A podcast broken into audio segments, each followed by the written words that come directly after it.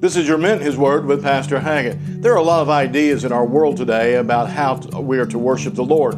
Sad to say, but much of what we see today in worship of the Lord is mere emotions and lip service. The Bible says in John chapter 4 and verse 23 and 24, But the hour cometh, and now is, when the true worshippers shall worship the Father in spirit and in truth. For the Father seeketh such to worship him. God is a spirit, and they that worship him must worship him in spirit and truth. Worship begins with obedience to the Word of God, the Bible. Don't expect God to receive your worship if you don't obey His Word. Then we must realize that the Holy Spirit dwells in us and will direct us in our worship that must come from the heart and not just from our emotions and our way of thinking. You see, we need to get back to worshiping the Lord His way and not our way. Has been your Minute His Word. And if you don't have a church home, come pay us a visit here at Calvary Baptist Church in Marshall.